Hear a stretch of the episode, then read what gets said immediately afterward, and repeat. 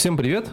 Э, С вами, как всегда, подкаст ProConf, где мы, если вы не знаете, обозреваем технические конференции, э, чтобы вы, э, лежа на диване, ленились и узнавали все самые сочные и свежие новости с различных областей технологий, не только со всего мира, и мы вам все это пересказывали.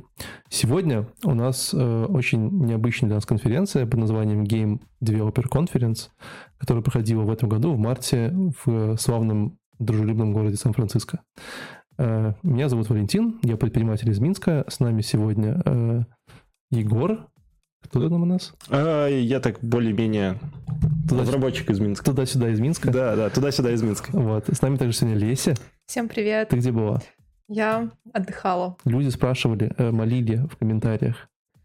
Я пришла. Я снова с вами. Здравствуйте. Отлично. А на английском что-нибудь скажи. Обойдешься. Вот. э, А также у нас сегодня специальный гость э, из э, гейм-индустрии, потому что мы ничего не понимаем в гейм-индустрии, кроме того, что мы умеем играть в игры. Вот. Сергей, который также знаменит тем, что он создал Маскарад и был в Comedy Cloud, Comedy Club. Был же, да? Ну, я не думаю, что я этим знаменит. Но, подожди, я думаю, что у тебя есть самое главное знаменитость, знаешь, чем? С тобой фотографировался Джонни Айв. О, Да. Расскажи про это. Как это Давай было? начнем с этого. Да, как это было? Это был просто невероятный день у меня. Это, в То есть ты же ты идешь такой, идешь такой, думаешь, надо зайти в туалет. Поворачиваешься в кабинке, а там он. Да, это, в общем, вообще день просто невероятный. А, Я проснулся в Лондоне. Уже хороший день. Уже хороший, история, уже неплохой. Вот, потом меня познакомили с неким доктором Джамилем, который занимается э, изучением мозга с 79 года. Одного делает- или разных? каких-то, он не уточнял. Вот, и получается, он с 79 года делает всякие там VR-девайсы, уже там кассеты какие-то у него там в глазах крутились. В общем, вообще легендарная личность, сложно с ним было выбить встречу, но, в общем, познакомились с ним. Потом я, собственно, пошел а, на встречу к, к потенциальным инвесторам. Там тоже довольно, я не уверен, что могу назвать имя, но, короче, Джонни Айв был как раз-таки гостем этого человека. Мгм. Я, в общем, захожу в помещение, ну, вижу этого потенциального инвестора, которому сейчас буду рассказывать проект. И смотрю, какой-то мужик типа, встает, э, они там в шахматы играли или что. Он поворачивается, смотрю, Джонни Айв. Первое, что я сказал, о май гад. Я вообще, реально, я такие эмоции испытывал, ну, типа, я реально чуть не заплакал. Я не знаю, это очень странное ощущение, что ну, вообще просто, ну, непередаваемое. В общем, потом показывали проект э, Джонни Айву, собственно, Луну, э, э, проект, который мы сейчас делаем вместе с ребятами. Вот, он давал нам фидбэк, рассказывал там про... Ему очень безумно понравился проект. э, Вот, он рассказывал про... Ну, там, типа, давал всякие советы. Ребятам нашим респект огромный выразил. Те, кто делает арт, музыку. Вообще сама... В общем, вообще... Ну, Мы, по- мы пообедали, потом еще с одной знаменитостью я пошел в паб попить чаю, потом еще одна шикарная новость была, о которой не могу сейчас еще говорить. В общем, день тогда был вообще с ума сойти. Ну, Ты спросил, почему э, последний iPhone так похож на предыдущий? Джонни, все классно, только один вопрос тебе, дорогой. Почему? Нет, я не спрашивал, мне больше как-то... Время было очень мало, мне пофиг на iPhone, как он выглядит, знаешь. Мне важно было. Распишись Но на зато ему сказал, что я из Беларуси, он знает, где наша страна. Все четко. Теперь мы знаем, что Джуниаев знает, где мы У нас находимся. есть официальное подтверждение, да, что... Вот. Но живет он в Сан-Франциско. Вот, вот слил его. Э, Ну, я думаю, что э, где бы он еще не жил. Мне кажется, живет он везде. Это все-таки Джонни Айфон просто. Возможно, есть много версий Джонни Айва, и они ходят по планете. Да. Э, Видели все эту теорию на, на этой неделе? Потому что Нет. о том, что Цукенберг, не, э, Маск это робот, типа, ну, то есть, которого есть биотело, и который там, э, типа, пытается создать космические э, штуки, чтобы мы поднялись до его уровня наконец-то, потому что ему скучно одному. Такая история. Неплохо. Нормально. В общем, да, у нас сегодня есть прям совсем специалист по конференции, как вы поняли, э, поэтому нам будет сегодня не точно не скучно. И мы знаем, нам очень сильно повезло, что Сережа был на этой конференции, да? Да, я езжу на эту конференцию каждый, каждый год. Считаю, что... С 7 лет еще дедушка говорит, Сереженька, поехали в Сан-Фран. Да, было прикольно, что у меня дед такой был. Этот, э, на самом деле, каждый год, ты, может, громко сказал, я только три раза на ней был, но последние три года. Вот, до этого я на Сиграф ездил. Вот, и, ну, GDC прям вообще, это событие просто всей индустрии, все самые последние, самые крутые чуваки прям там, к ним можно как-то...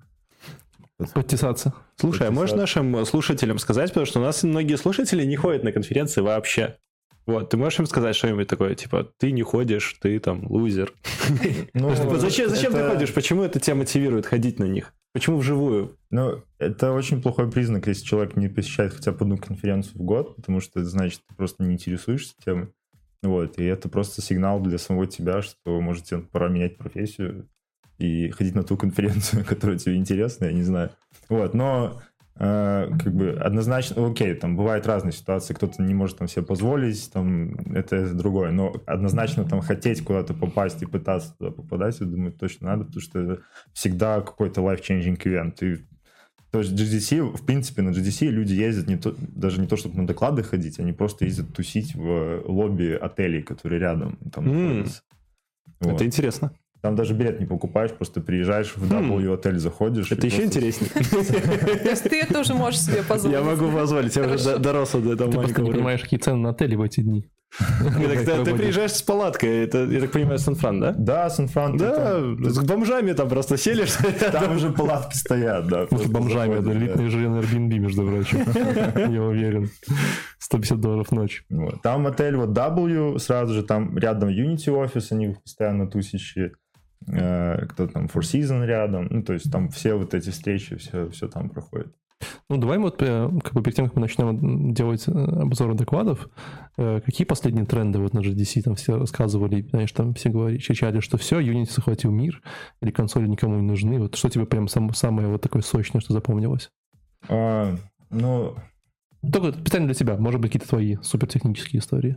Да, ну там, ты знаешь, как бы при- прикольно, что эм, на самом деле очень много внимания захватывают э, уже такие, ну, как бы корпорации, там, типа NVIDIA, которые сделали вот ray tracing, и все, они пушат его везде. Там книги продают, доклады про ray tracing, Unity тоже там везде. То есть, в принципе, это тоже, когда ты большая корпорация, ты, в принципе, можешь, ну, создавать индустрию, да, и это уже прям а, я думаю, чувствую вот эту вот разницу между прошлым GDC и этим, он какой-то более такой коммерческий стал. Чувствуется там немножко такого фейка. То есть, грубо говоря, ну, ray tracing это крут, кру- крутая технология, но понятно, что до, до продакшена еще очень далеко. Ну, и хочется больше каких-то таких как бы инди-историй, каких-то, ну, такой больше skin in the game, я не знаю, как сказать, ну, шкура, да, э, какого-то вот этого души, как вот люди стараются, делают игры, какая там у них идея, какой experience они хотят другим людям передать. Это вот этого хочется больше видеть. Вот, но в принципе в целом там ну, всегда обсуждают там про tooling, э, изменения, про в последний, в последний GDC сильно отличался от предыдущего тем, что там больше было ML всякого, э, computer vision, там сам Unity пушил какие-то штуки. Вот. а, Ну и все всегда ждут, на GDC премьер выходит какой-то big title, там условно Horizon вышел, Мгм. и все ждут докладов, как они делали эту игру. Они прям рассказывают заранее, перед релизом или после релиза? Ну, грубо говоря, выходит игра, и все, ты понимаешь, на следующий GDC я еду, потому что там по-любому будут эти ребята. То есть мы ожидаем э, Death Stranding на следующем GDC или что? Ну, я не организатор, я не знаю, но, кстати, что прикольно, раньше Rockstar Games не было, и на прошлом GDC был доклад от Rockstar Games. Окей. Вот. И там они рассказывали про рендеринг инвиров, туманов. э, Очень прикольно. Вот, это уже первый раз было. Вот, но в основном, то есть я занимался тем, что я встречался со знакомыми, тусил в этих лобби отелей, мы э, вот с, с Эндрю Максимом ходили, рассказывали про Прометей всем, Э, он меня познакомил там, созда- с одной из создательниц сценариев для Uncharted, игр. Круто. Эми Хеннинг, да, вообще просто человек тоже придумал целую вселенную. Сидишь, общаешься, просто с ним вообще невероятные люди. Мгм. Вот. Ну, в основном это, конечно, про людей. То есть это какие-то контакты, которые всегда с тобой остаются, ты всегда у них можешь какие-то вопросы поспрашивать. И это, мне кажется, вот это всегда самое ценное для меня, то, что я нашел. Клево. Ну, про Prometheus мы еще отдельно поговорим сегодня с тобой. Вот. Я предлагаю начинать. Я просто сразу, у меня просто сразу доклад, который вот говорит про многое. Э, название Making of Divinity Original Sin 2. Вот. Кто вообще знает? Егор, знаешь такое Divinity Original Sin? Ну, если бы ты перевел на русский, было бы лучше. Нет, название игры. название Это название а, игры. это за игры. Я Я, просто привести. не играю в игры, мне тяжело. У меня, Вот. короче, недавно был... э, Слушаю про игры. У меня недавно был э, такой, типа, я очень, как бы, хочу играть в игры, я очень любил играть в игры, ну, типа, времени вообще просто ноль, типа, ну, вообще нет. Какие игры тебе Да. нравятся и привлекают тебя? Во что бы ты поиграл? Да мне, я, нет, типа, RPG-шки, стратегия, это все мое, то есть там, где надо думать, и там, Да. и как бы штуки делать, вот, и, конечно же, Tower Defense на телефонах, я прошел все, Блин, я прошел это все, я прошел все на, на, на, на App Store, вот, ну, я такой, типа, пошел на бес, ребятам, говорю, ребят, что вот на выходные вы погоняете? Они такие, чувак, Divinity Original Sin. Я такой, ну окей. Короче, я накачал ее 25 гигабайт, типа, полтора часа, что-то такое, знаешь, очень сильно ждал. Вот. Включил и охренел, потому что, знаешь, там сразу, типа, «Пф, тебе держи, там, знаешь, там 5 героев, вся механика, все инвентари. Э, Но по факту это очень оригинарная э, стратегия, РПГ, наверное, да, это РПГ которая есть, э, э, которой есть огромное количество поклонников, э, в нее там играли, по-моему, мне кажется, миллионы людей, вот, и вот они выпускали вторую часть, первая Original Sin вышла году 2000, по-моему, там, 10 наверное, я думаю, да? Блин, ну по скриншотам очень на Сакрет похоже. Она похожа на разные истории. Ну, Вот. такой, типа, не кстати, Диабло, но... Ты серьезно играл? Да, и, кстати, прикольно, что как-то эта игра мимо меня прошла. Мне недавно ребята на работе сказали, типа, ты знаешь, у меня была ситуация, я пришел на работу и сказал, что я «Матрицу» не смотрел, первую часть. Но люди сказали, что типа, бро, ты пока не посмотришь, мы с тобой общаться не будем». Вот Divinity это типа что-то около примерно. Ну, то есть люди со мной общались, но как бы не- непонятно было, почему я не играл в нее. Вот, но я поставил, начал проходить. Мы недавно на корпоративе выяснили, что у нас один парень не смотрел Гарри Поттера, и я ему прям, типа, э, создал баг-репорт, короче, в его проекте, типа, посмотреть Гарри Поттера, ну, типа, на три часа.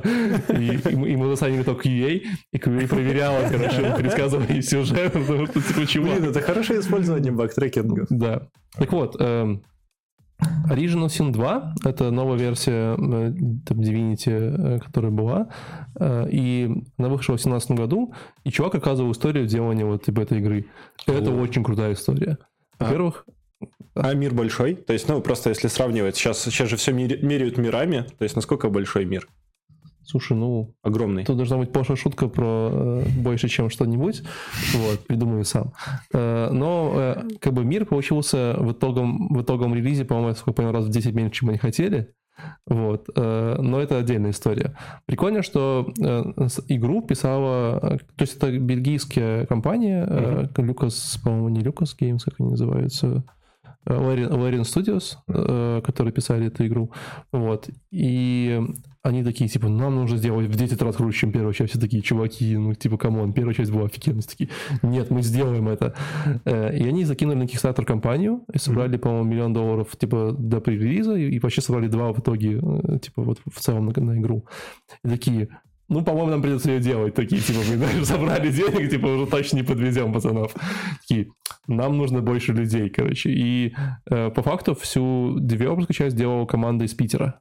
Потому что класс. в первой игре, да, в первой игре э, им по- помогали портировать на э, эту игру команды из Питера. Они такие, ну, в Бельгии хороших разработчиков не найти, в Лондоне, типа, сильно дорогие, типа, что сделать? Такие, «М, у нас есть ребята из Питера, что будем делать? Такие, хотите, типа, вылезти в три раза, нам нужно играть? Такие, давай.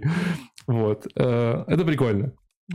Вот. Но по факту они придумали себе огромное количество проблем, потому что они придумали себе... Ну, вот прикиньте, обычно есть персонаж в игре, которым ты играешь, да, и у него есть различные диалоги. Они такие, типа, а давайте мы сделаем так, что вот у нас есть там, типа, 6 раз персонажей, типа там, знаешь, э, там какие-нибудь гномы и прочее, прочее. И для каждый раз диалоги будут выглядеть немножко по-другому, и механика будет работать по-другому, потому что, типа, ты типа, подходишь, а там, знаешь, а вот, допустим, люди боятся некросов. Поэтому некросы, типа, как бы, ну, то есть люди с некросом говорить не будут. Вот. И ты такой, «А, типа, то есть фактически ты можешь пройти игру 6 раз.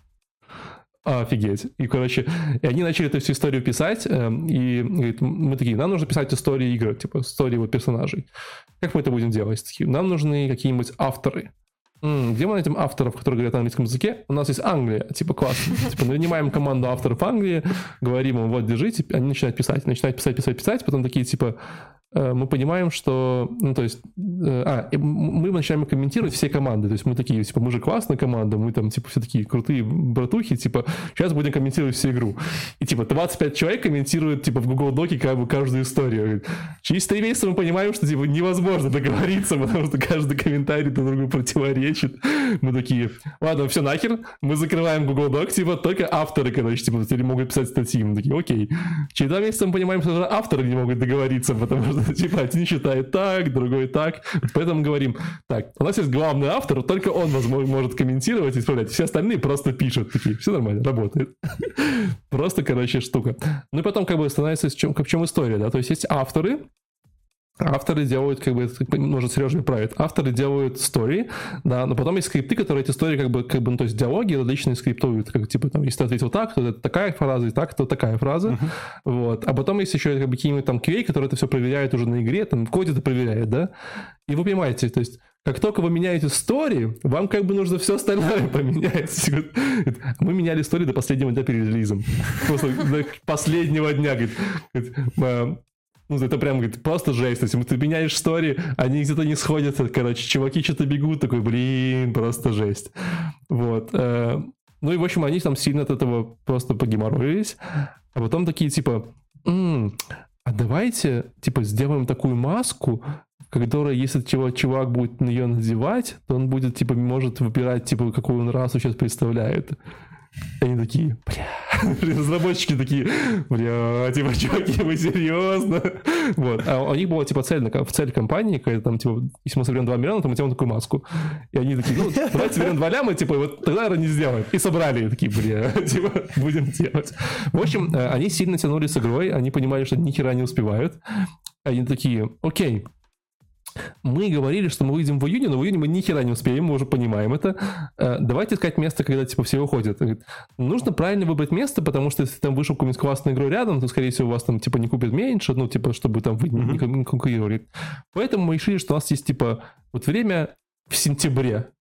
Все такие, о, ну окей, сентябрь. И такие, М, у нас есть три новых месяца, типа, мы можем сделать классных новых фич.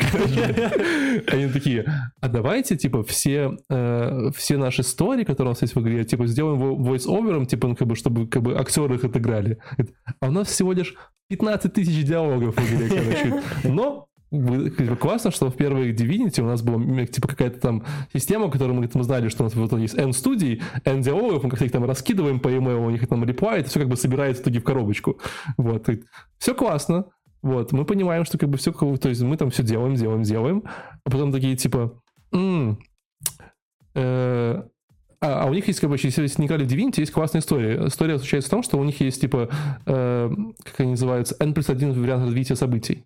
Угу. Вот, то есть фактически ты можешь любого NPC в игре убить, практически любого, вот, и тем не менее все равно не нарушить хоть игры. Вот. И авторы, когда писали, короче, диалоги, они такие, типа, М, ну вот я типа основные напишу, а вот плюс один, когда типа вот развитие событий, я, наверное, пока не буду, оставлю пустое место. И как бы они начинают писать войс-оверы, вот, типа, все классно. Потом авторы такие, ладно, пойду допишу, короче. И тут получается, что у них не 15 тысяч диалогов, а 25. Они такие, бля, чуваки, серьезно? В общем, все было очень плохо, все очень было странно. Я прям представил тестировщиков, которые такие вот только начинают тестировать новые требования. Такой, черт, а, черт возьми. Он говорил про тестировщиков. Тестировщики, чтобы пройти основной сюжет игры, у них, э, типа, вот ты начинаешь понедельник, заканчиваешь следующую пятницу. Просто чтобы один раз потестировать все три акта всей, три, всей, всей игры, короче, это просто чертова жесть. В общем, они там сильно геморроились, они очень прикольно делали. Эм, но мне кажется, что вот это вот как бы такая э, такой пример, как это, мне кажется, должно быть, получиться классно. Вообще, вот Сережа скажет, типа так всегда? То есть все гейм-девелоперы так живут? Да, я думаю, сильно от людей зависит. Видишь, тут как бы разработчики, видимо, оказались слабы и не смогли запушбекать это нормально. Очень, очень, ну, всегда, ну, ты, типа, знаешь, как, и это fight между людьми, да, у кого сильнее мнение. Ну да. И видишь, ну, как бы люди, э, кто были там режиссерами, геймдизайнерами, они как-то сильнее протолкнули идею. Ну, вот. типа, с другой стороны, получился крутой продукт. Да, с небольшими багами. С небольшими. Он сказал, самый, один самый классный баг будет. Мы переделали всю систему экспириенса, чтобы чуваки могли, типа, знаешь, там правильные скиллы прокачивать. И мы тут, короче, поняли, что, ну, мы же когда тестировали, э, ну, то есть, как бы, QA же проходил основной сюжет, там, может, там какие-то побочные квесты, да, а люди же, они же, как бы, типа, проходят все, все квесты, вообще до конца. И так получилось, что, типа, ну, у них, когда заканчиваешь, там, первый, второй, третий акт, у них, типа, экспириенса слишком, ну, типа, сильно больше, чем должно было быть максимально. То есть, типа, превышение, уже некуда его тратить. Вот, и мы такие, что делать, что делать? Такие, мы выпустили патч, который, типа, местами, когда ты начинаешь experience собирать, типа, просто экспоненциально повышает, типа, сложность игры, чтобы ты уже как бы, не мог. И в итоге они тем самым выровняли. Это прикольная история. Вот. а, Ну вот, кстати, с нашим А как любимым... они меряют, э, ну, грубо говоря, они рассказывали, вот они вот так заморочились, и все-таки результат какой был? Сколько людей у них прошло игру несколько раз разными персонажами, там, одевали маску? Вот это вот интересно на самом деле. Ну, во-первых, они эм, игру выпускали частями, что прикольно. То есть они выпустили акт 1 э, в сильном пререлизе, потом, соответственно, выпустили там... Он сказал смешную историю, говорит, ну, у нас вообще было два релиза. Э, Первый, основной, когда мы в сентябре зарелизились, и за 4 дня до, когда я случайно нажал кнопку релиз. И там показывают скриншоты статьи, типа, Divinity релиз. Ну, к счастью, у нас был, типа, э, телефон ребят с Valve, который мы случайно брали, такие, пацаны, случайно, типа, скорее. Вот. Ну, они мерили очень прикольно, потому что не то, что они там прям вот э, к этому подходили неосознанно, то есть они действительно там давали людям мир, они играли, смотрели, какие штуки что, где у них там концентрация там игр, убийств происходит. То есть у них все меты какие-то были, и они как-то вот примеряли. Как они провели по поводу экспириенса, я не знаю. То есть, ну, я думаю, что они все четко собирали, потому что, ну, команда достаточно опытная. У них уже была первая игра.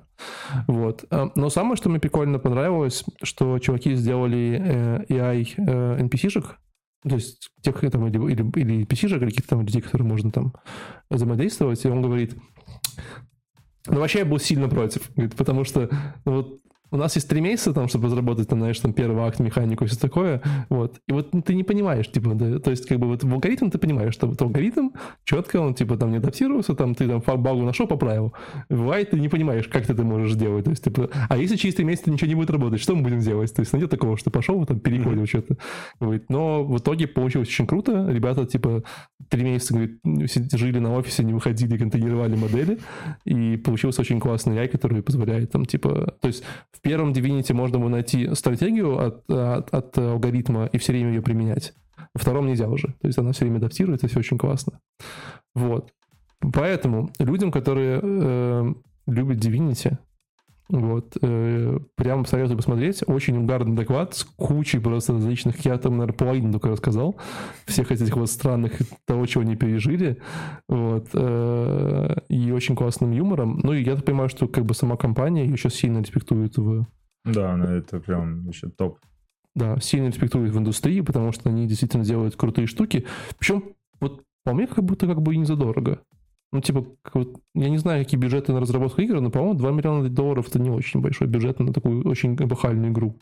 Нет, Это очень странно, мне кажется, это очень мало. Да, ну, знаешь, когда тебе там, больше. когда какие-нибудь Инстаграм покупают за миллиард долларов очень давно, да, там типа 2 миллиона, по-моему, это просто, просто, ну, знаешь, все же сейчас меряется в Инстаграмах, то есть это всего лишь 2%, 2% Инстаграма. Не, ну, да. Вот, но при этом они, они сделали очень крутую игру, которая до сих пор популярна. У них рейтинги типа 95%, там, там что-то такое прям офигеть, как классно. Ну да, но если 2 миллиона, значит, хорошо заработали. Если еще пару миллионов скачек. Наверное, да. Ну, я понимаю, что мы живем в Divinity 3 или что-нибудь такое. А, подожди, они, Они что-то- новую игру какую-то. Baldur's Gate они Да, делают. да, Да, да. они делают Baldur's Gate 3 или какой-то там очередной. Вот. Э, Как-то так. Короче, всем рекомендую. Поехали дальше. Сереж, Да, твой. давай расскажу. В общем... название а, доклада, как кто рассказывал название. а, Собственно, рассказывал доклад а, Эндрю Максимов, и он, собственно, был ведущим а, так называемого Art Direction Bootcamp. Мгм. Э, Там, собственно, на GDC очень прикольно, что некоторые доклады, они организуются такие как бы буткампы, и этот... э,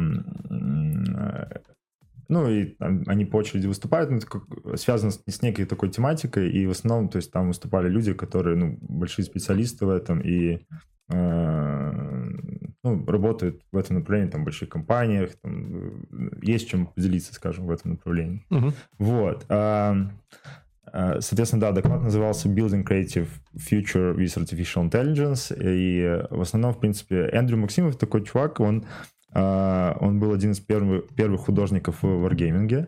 а, Мгм. И уехал в свое время в Америку. Он там жил, делал всякие игры. И он известен тем, что он а, работал в Naughty Dog. И он очень быстро стал там technical art, art, э, art director. Technical art director. Что такое technical art? Это типа модели? Э, Это человек, который, ну, собственно, делает технич- технический арт, он при этом сам умеет, и он, он сам и художник, он сам и, и моделит, и при этом разбирается, как там писать код на Python, там шейдера умеет делать, пайплайны выстраивать, то есть он приходит и решает всякие проблемы технические, то есть он убеждается, что все это работает, все это shippable, и, э, и он делал, собственно, тулинг для артовиков. Мгм. Вот, а, соответственно, доклад очень интересный был, потому что он а, сделал такой овервью на тему использования AI в игровой индустрии. И первое, с чего он начал, он просто рассказывал про то, как люди, э, ну, индустрия очень сильно развивается, и люди начинают, ну, то есть требования к играм сильно растет, бюджеты растут, и э, шипать продукты все становится все сложнее и сложнее, и люди постоянно заканчиваются тем, что они их там кранчат, э, это влияет там на их там mental health, там они там разводятся, э, и при этом даже иногда доходит до того, что люди учатся э, типа э, careless по, э, по жизни, ну, Мгм. типа, Мгм. но при этом э, они хотят продолжать делать свою любимую работу, потому что, ну, то есть мы, нам, в принципе, ну, мно- многим повезло тем, что мы, то, что мы делаем, нам очень сильно нравится, Мгм. вот, и мы не хотим этим жертвовать, потому что, ну, реально делать то, что нравится, это большая привилегия. Вот, поэтому э, эта ситуация, ну, абсолютно нездоровая, и у него как бы такая миссия помочь э, собственно, индустрии, э, снизить косты, снизить всякую рутину. Потому что даже если ты художник, ты там, блин, 300 раз моделишь один и тот же стул, ну, типа, не прикольно. Поэтому все, конечно, хотят заниматься каким-то дирекшеном, э, делать вот именно самое важное в игре, и, а все остальное уже, ну, то есть, отдать, грубо говоря, алгоритмам. Вот. А в А. мире художников есть какой-нибудь типа GitHub для стульев, знаешь, там такое, там типа складывают туда модели, типа, можно там бесплатно. Или типа это считается зашкварным взять модель готовую. А, Есть как бы такие попытки, но в основном все всегда, у всех свои требования, э, у всех свои движки, а, у всех свои требования к моделям, а, у всех, ну, то есть в основном заказывают арт на, на сторону там, всяких там больших аутсорс-компаний ху- художественных. То есть где-то сидят а, 5000 ребят в славном городе Дели и рисуют стулья. В Китае там есть популярные, Производит стулья. Такой завод по производству да, стульев. только, только 3D-шных. Нормально. Вот, да, и этот... причем там даже прикол, бывают такие приколы, что ты там... э, ты как художник, ты, у тебя, ты ответственен за уровень, например, на Dog. И ты э, отдал на аутсорс делать диван, но ты его назвал там софа. А какой-то другой художник тоже, ему нужен диван, он назвал его кауч. Мгм. И в итоге это одну и ту же модельку два раза сделают. Нормально. Вот, то есть такие как бы кей- кейсы оверхеда, они постоянно происходят, и, а, собственно, прикольно то, что действительно сейчас уже алгоритмы могут с этим помочь а, и снизить бюджеты на, Мгм. на создание игр. Вот. а- Так. а, Ну, я понимаю, что мы, мы как бы обещали поговорить про Прометей. Э, Тут он в докладе особо не мелькал, не мелькал, но Да. я знаю, что это очень крутая штука. Я, я, даже, я даже два раза смотрел или три типа промо-видео. ага. Скажи, что это такое еще, что это делает. Что это- А, да, сам Promethean AI это, собственно, такой набор инструментов с, м, э, с устроенным машин-лернингом, который обучается под каждого артиста. А, То есть, грубо говоря, ты на рабочем проекте можешь подключить Promethean, он прочитает все твои ассеты, Мгм. может тебе их организовать э, в такую базу, дает тебе такой прекрасный вьювер, с помощью которого можно очень легко ориентироваться, можно найти там похожие модели, можно найти там, не знаю, самые дорогие по рендерингу модели, можно найти там э, причем каждый ассет, он еще тегается, то есть через специальные sophisticated machine learning алгоритмы, через computer vision присваиваются теги, Мгм. причем там иногда прикольные кейсы бывают, знаешь, не все фотореалистично, бывает еще мультяшные, э, не знаю, там, Анимешные анимешные, модельки. мультяшные, да, знаешь, там, типа э, э, Когда непонятно, лук это или фалоимитатор. Что, типа, синий, синий, там пистолет там из глины там условно. Вот. И э, он, собственно, помогает это все организовать, и э, Prometheus дает художникам такой голосовой интерфейс, и он, ты можешь, например, скормить ему все ассеты и сказать, типа, Прометей, сгенерируй мне комнату 80-х, там, типа, тинейджер. И Ничего он себе. каждый раз генерит новые, новые вариации этой комнаты. Зачем голосовой интерфейс? Я вот все время, мне было интересно. Можешь? А, это как просто additional feature. Э, Там на самом деле есть командная строка, Да. ты все пишешь, ты все это говоришь. Но, грубо говоря, представь в VR. Вот сейчас недавно собирали демку в VR, Эндрю показывал кейсы. Ты в VR, ты стоишь с этими джойстиками, и ты говоришь, Прометей, добавь сюда стул, добавь сюда эту печатную машинку со столом, оно все добавляет. Или говорит, Прометей, подвинь лампу в угол. Он знает, что такое угол, знает, что такое лампа, подвигает туда, смотрит, там стоял шкаф, он берет шкаф, находит ему новое место. Понимаешь? Или там сидишь ты такой художник, э, в общем, тебе приходит арт Direction и говорит, типа, блин, бро, ну нужен стол поменьше явно. Ну, то есть, и он сидит, знаешь, там, типа, каждый объект прокликивает, там, и, э, на уровень ниже опускает, потом двигает это все, потому что стол по площади меньше. А Прометей это автоматически может сделать, потому что он Окей. знает, что эти объекты стоят на столе, знает, что семантика, грубо говоря, что шанс, что этот объект стоит на столе, он там выше, ну, он Мгм. как бы помогает э, э, людям работать с э, трехмерными сценами. Вот. И, соответственно, люди меньше тратят время на всякую рутину, то есть им не нужно там организовывать сцены, как-то стараться, им не нужно...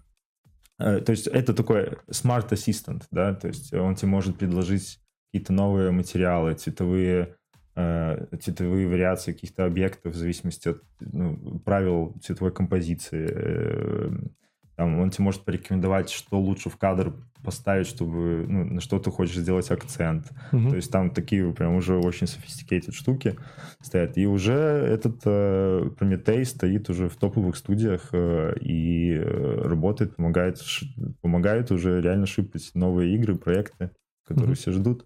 И самое классное, Мгм. что эм, как бы, смотри, представь, вот есть комната, вот эта, Мгм. только, ну да, и представь такой ползунок, который говорит, типа, э, э, количество объектов, и ты его когда уменьшаешь, Прометей сам выбирает, какие объекты убрать. И он понимает, какие объекты не важны, а какие важны. Условно, если это спальня, то, скорее всего, кровать — это самый важный объект в этом, и он ее уберет в последнюю очередь. Я думаю, матрас самый важный объект. Ну, это уже если у тебя там так побито, да. Вот. И это клево тем, что реально можно один и тот же там environment шипать на разные платформы. С, условно, там, у тебя есть проработанный мир, ты можешь его шипнуть на PlayStation, ты можешь его шипнуть на Switch, на мобилу. Просто с разным количеством объектов, где больше детализации, где меньше детализации. Я так и представил реально, то есть, знаешь, типа, возьмем какую-нибудь классическую игру, типа, типа третьих героев, короче, знаешь, там, типа, на компе там все классно, все как обычно, короче, знаешь, на каком-нибудь свече там, типа, просто замок и, поле, и два, и два, и два рудника. Такой, ну, типа, Ну, что есть, да. Зато главное нарратив хотя бы. ну да, это круто. Да. А, Ну, классно, что это все работает, очень прикольная история. Я, для меня это все еще звучит как rocket science, э, прям сильно rocket science, э, потому что ты, когда ты не в этой индустрии, да, Выглядит как магия, да. выглядит как чертова магия, да, знаешь, типа создать комнату, типа, я вот Зачем еще люди, да? Ты такой, типа, сделай мне игру, я хочу играть. Оста- Осталось только 3D принтить их, понимаешь, типа и все. То есть фактически... Только тут вот важно не путать, потому что это как раз-таки не замена художников, это как раз-таки смарт-помощник, чтобы люди занимались как раз-таки самым важным, рассказывали историю другим людям. То есть, мне кажется, надо вот детям не идти там и чем-то раз... девелопментом заниматься, сразу в художники. То есть, ты даешь им сразу джойстики, одеваешь ему VR и говоришь, иди создавай комнаты, стулья. Он такой, понеслась. Да, ну, да, вполне это наше будущее. Вот, Намного веселее. Люди будут тусить в виртуальных пространствах, э, Ready Player One как-то близится. Ты, Так что кстати, г- ты, кстати, смотрел, смотрел или читал? А, Я смотрел, не читал. Почитай. Понял. Типа в 10 раз лучше. Окей. Вот прям в 10 раз лучше. Мы, причем книга была сделана именно т- типа вот, вот с прицелом, чтобы они написано снимут кино. Потому что ты читаешь и понимаешь, что ну, вот эта книга, прям, знаешь, вот просто сценарий копируешь, вставляешь, типа. Вот, но, конечно, сюжетно совсем-совсем другое. Прям почитать гораздо круче. Да, мне все говорили, ну, Вот. А, да, в самом докладе, собственно, Эндрю делает текущий обзор э, AI, который используется в индустрии, или, грубо говоря, он такой делает э, некоторые такие намеки, куда бы людям направить свои усилия на research. Вот. А первая штука, которую он рассказывал э, из таких как бы прикольных ускорялок, это, собственно, денойзинг. То есть, э, Что это? э, иде- идея в том, что если взять картинку, убрать оттуда какие-то пиксели и натренировать модель, которая будет предсказывать цвет этих пикселей. Мгм. А, И э, сейчас эта задача очень ну, хорошо уже работает. Соответственно, когда ты рендеришь уже картинку, какой-то фильм там или, ну, там, не знаю, какой-то ролик ты рендеришь из трехмерной сцены, ты, соответственно, какие-то пиксели можешь пропустить или там не, ну, там, не знаю, там, не до конца глубоко там рассчитывать лучи, там, отражения и так далее. И дать эту работу доделать модели.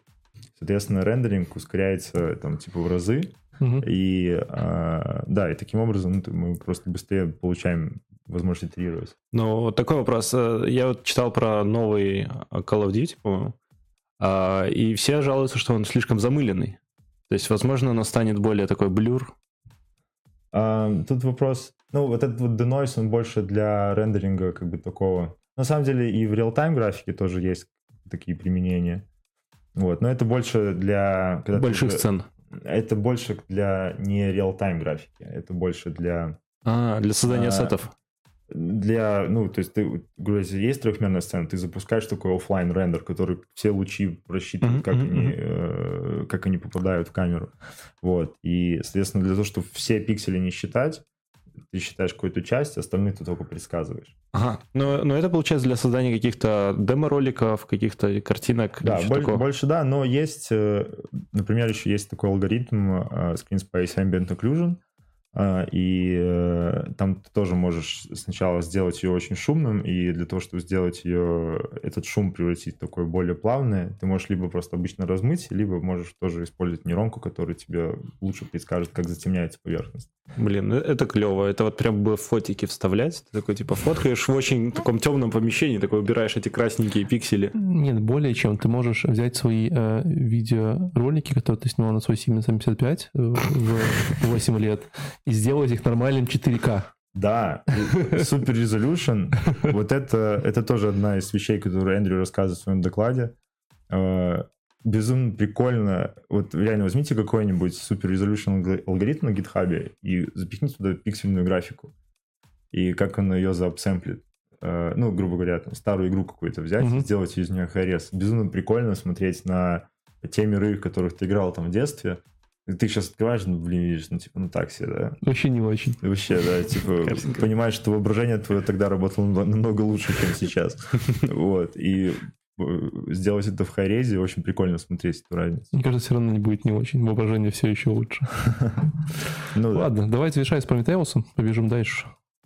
Или ты уже все? А я, да, могу дальше. В общем, давай это после- я последний, про- последний поинт. э, про Прометеус и побежим дальше по докладу. У нас еще есть 6 штук. А, окей. А а с таких прикольных вещей, на самом деле, а, про стайл трансфер мне понравилось. Как бы кажется, стайл трансфер так вызывает такой большой вау-эффект, но на самом деле ну, реального применения в графике его особо нету. Грубо говоря, э, представьте, э, Эндрю немного развернул ситуацию и говорит, что было бы намного круче, грубо говоря, вот я художник и нарисовал картину в каком-то стиле, и я, мне нужно добавить туда какой-то объект. И вот, грубо говоря, встраивание этих объектов под стиль картины, вот это уже более как бы э, значимая вещь, да. Мгм. Э, потому что иногда на том же GDC был стенд с этим, с Google Stadia, э, когда ты играешь в игры на серверах Google, они тебе транслируются. Да, мы знаем, как Apple Arcade, так и Google Stadia. Да. Да, и там, Только я Apple Arcade лучше. Окей. И, и, там был прикол, что на этом стенде, э, часть этого стенда была с демонстрацией, как на стри- этот видеострим был применен стайл трансфер.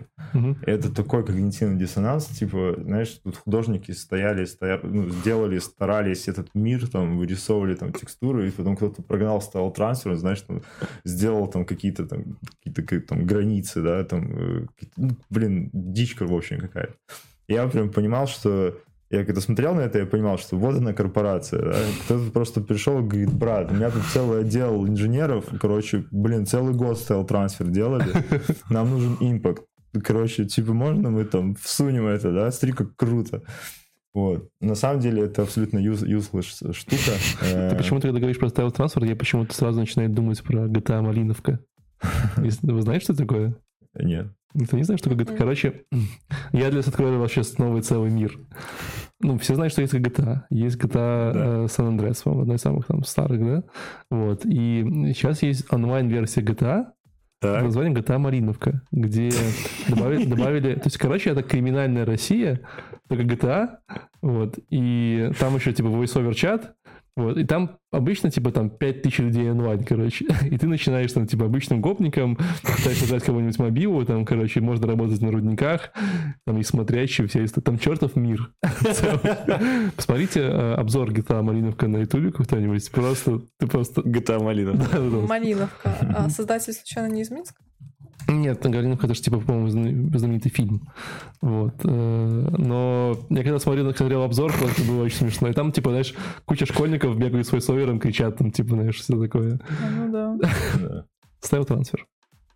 А, еще одна из прикольных штук, то, что он рассказывал, это э, AI для, для пред- предсказания как, ну, механических движений, да. Мгм. И был прикольная демо, там был такой, типа, робот-паук, и ему дали задание передвинуться в какую-то точку и минимизировать количество касаний ногами. И, соответственно, что он сделал? Он просто перевернулся и на локтях. Вот. И это очень прикольная тема в том плане, что AI нам может подсказывать всякие новые какие-то варианты. Вот, если смотреть с этой точки зрения, то э, тут очень ну, большой, боль- ну, интересный use case открывается. Вот. Ну, еще один из примеров, это, грубо говоря, э, есть еще такие сетки уже тренируют, когда ты рисуешь какой-то э, ну, какой- какой-то шейп, Мгм. и AI, он прорисовывает его. Грубо говоря, ты можешь так быстро делать миры, грубо говоря, говоришь, что типа тут улица, тут машина, нарисуй. И оно тебе быстро раз фигачит прототип, и довольно реалистично. И это Именно. уже тренили с помощью GTA как раз-таки датасета. Или же, или же люди, которые рисовали овечек, помните, на гугле. Там тоже используется. Где можно было рисовать овечку, потом она находила как что. Не помните? Ну, был Нет, такой, да. был такой эксперимент, С, котиками было. Или с котиками, да, по-моему, или Да, овечки. Ну да. Короче, я недалеко. Ребят, э, бойтесь, скоро, возможно, будем жить в И делайте новые стартапы. В геймдеве еще поле не паханое, куча, куча работы. Я пока смотрю на GTA Малиновку, вот там поле не маханное. Там какие-то гофники дерутся за ладу калину. Да, да, да. Там все стилизовано. Вот. Будешь играть? Блин, ну, если бы такая, такая игра была в моем детстве, я бы там вот тусил. Мы сейчас останемся после выпуска и будем играть. Будем стримить на Twitch. Леся, Да. А, мой доклад про интровертов. То есть мне про достаточно... тебя или про интровертов? Я считаю себя все-таки интровертом. Интровертом, поэтому про меня в том числе. А если мы были на правильном подкасте, это была бы интровертершей. Точно. Интровертершей. Есть такой феминитив? Интровертор, интровертерша. Или интровертерка? Интровертка. Интровертка. Да. А, доклад называется Celebrating Introverts in the Workplace. А переведи, пожалуйста.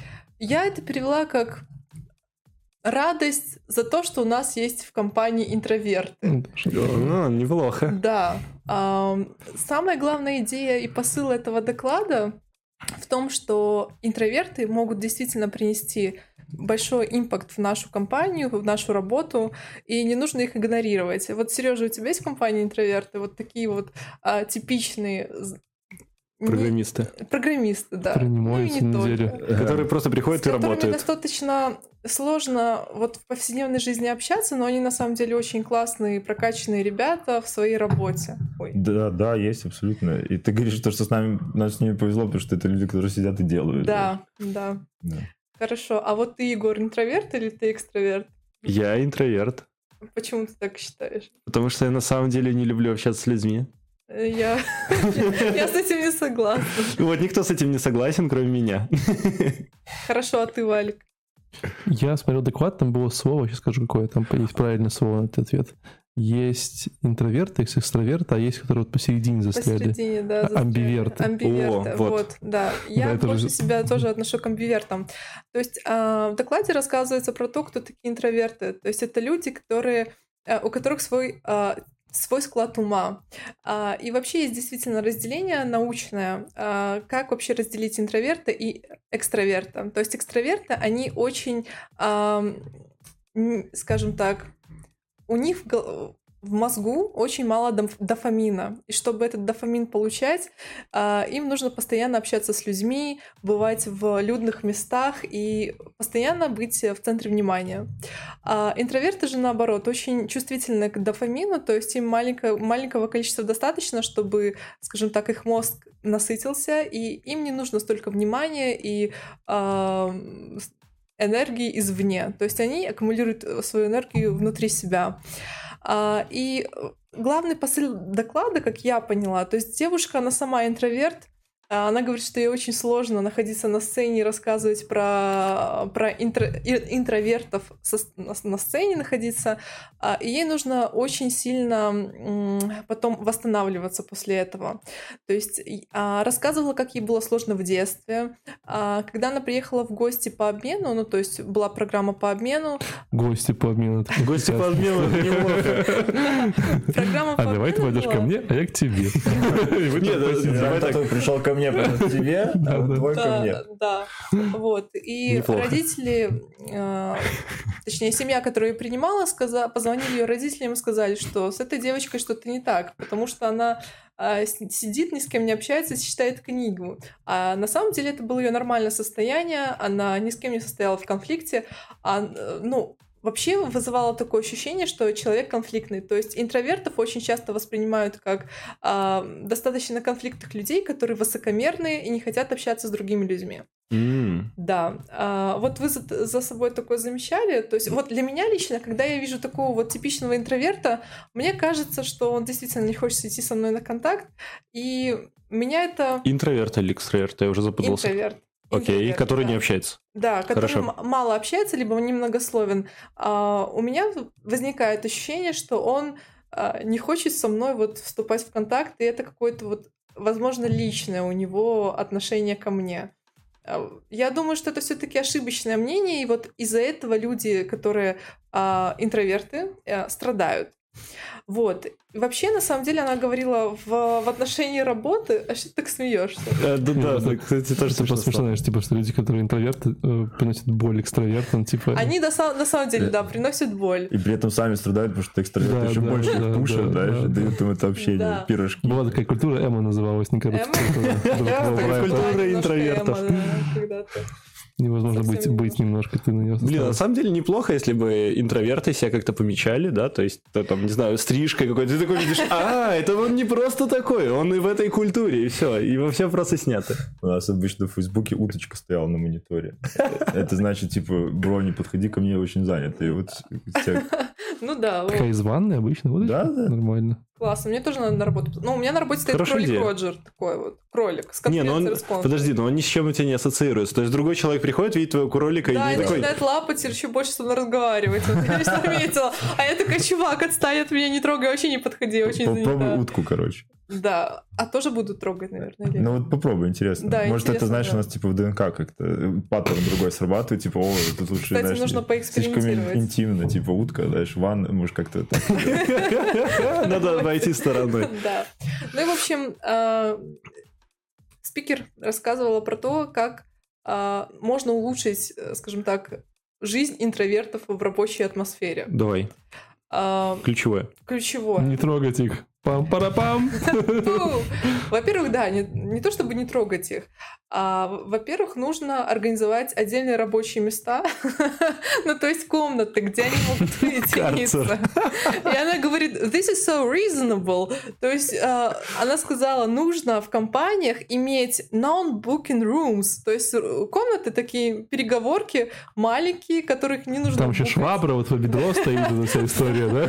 Там можешь посидеть, потрогать. На самом деле, еще я, я же много хожу по всяким компаниям в Минске, и сейчас начали появляться такие комнаты, то есть У меня ребята... тоже такая есть в компании. Кабинка в туалете называется, хорошо. Типа пошел и сидишь. Ну, обычно там просто нет кондиционера, и люди туда заходят 30 минут, такие «Нет воздуха, и, и Не знаю, у уходят. нас стеклянная маленькая такой, маленький такой треугольник, куда можно зайти. Но ее тоже, по-моему, надо букать. Вот. Не работает, короче, Мне схема. кажется, знаете, ну, типа такие шторы с уточками можно вешать, типа, сверху, над, над своим кубиком, типа, и ты такой... Вообще просто... Да, да, такой, типа, закрылся, сидишь такой, просто с шторами. Да, ну, я видела фотки офиса Фейсбука, там можно в такой кокон спрятаться, где типа спишь и поспать. Не, ну, Там поспать. безумно воняет, и все, слышно, да. Там, короче, это, это э, э, как привлек- привлекашка такая стоит.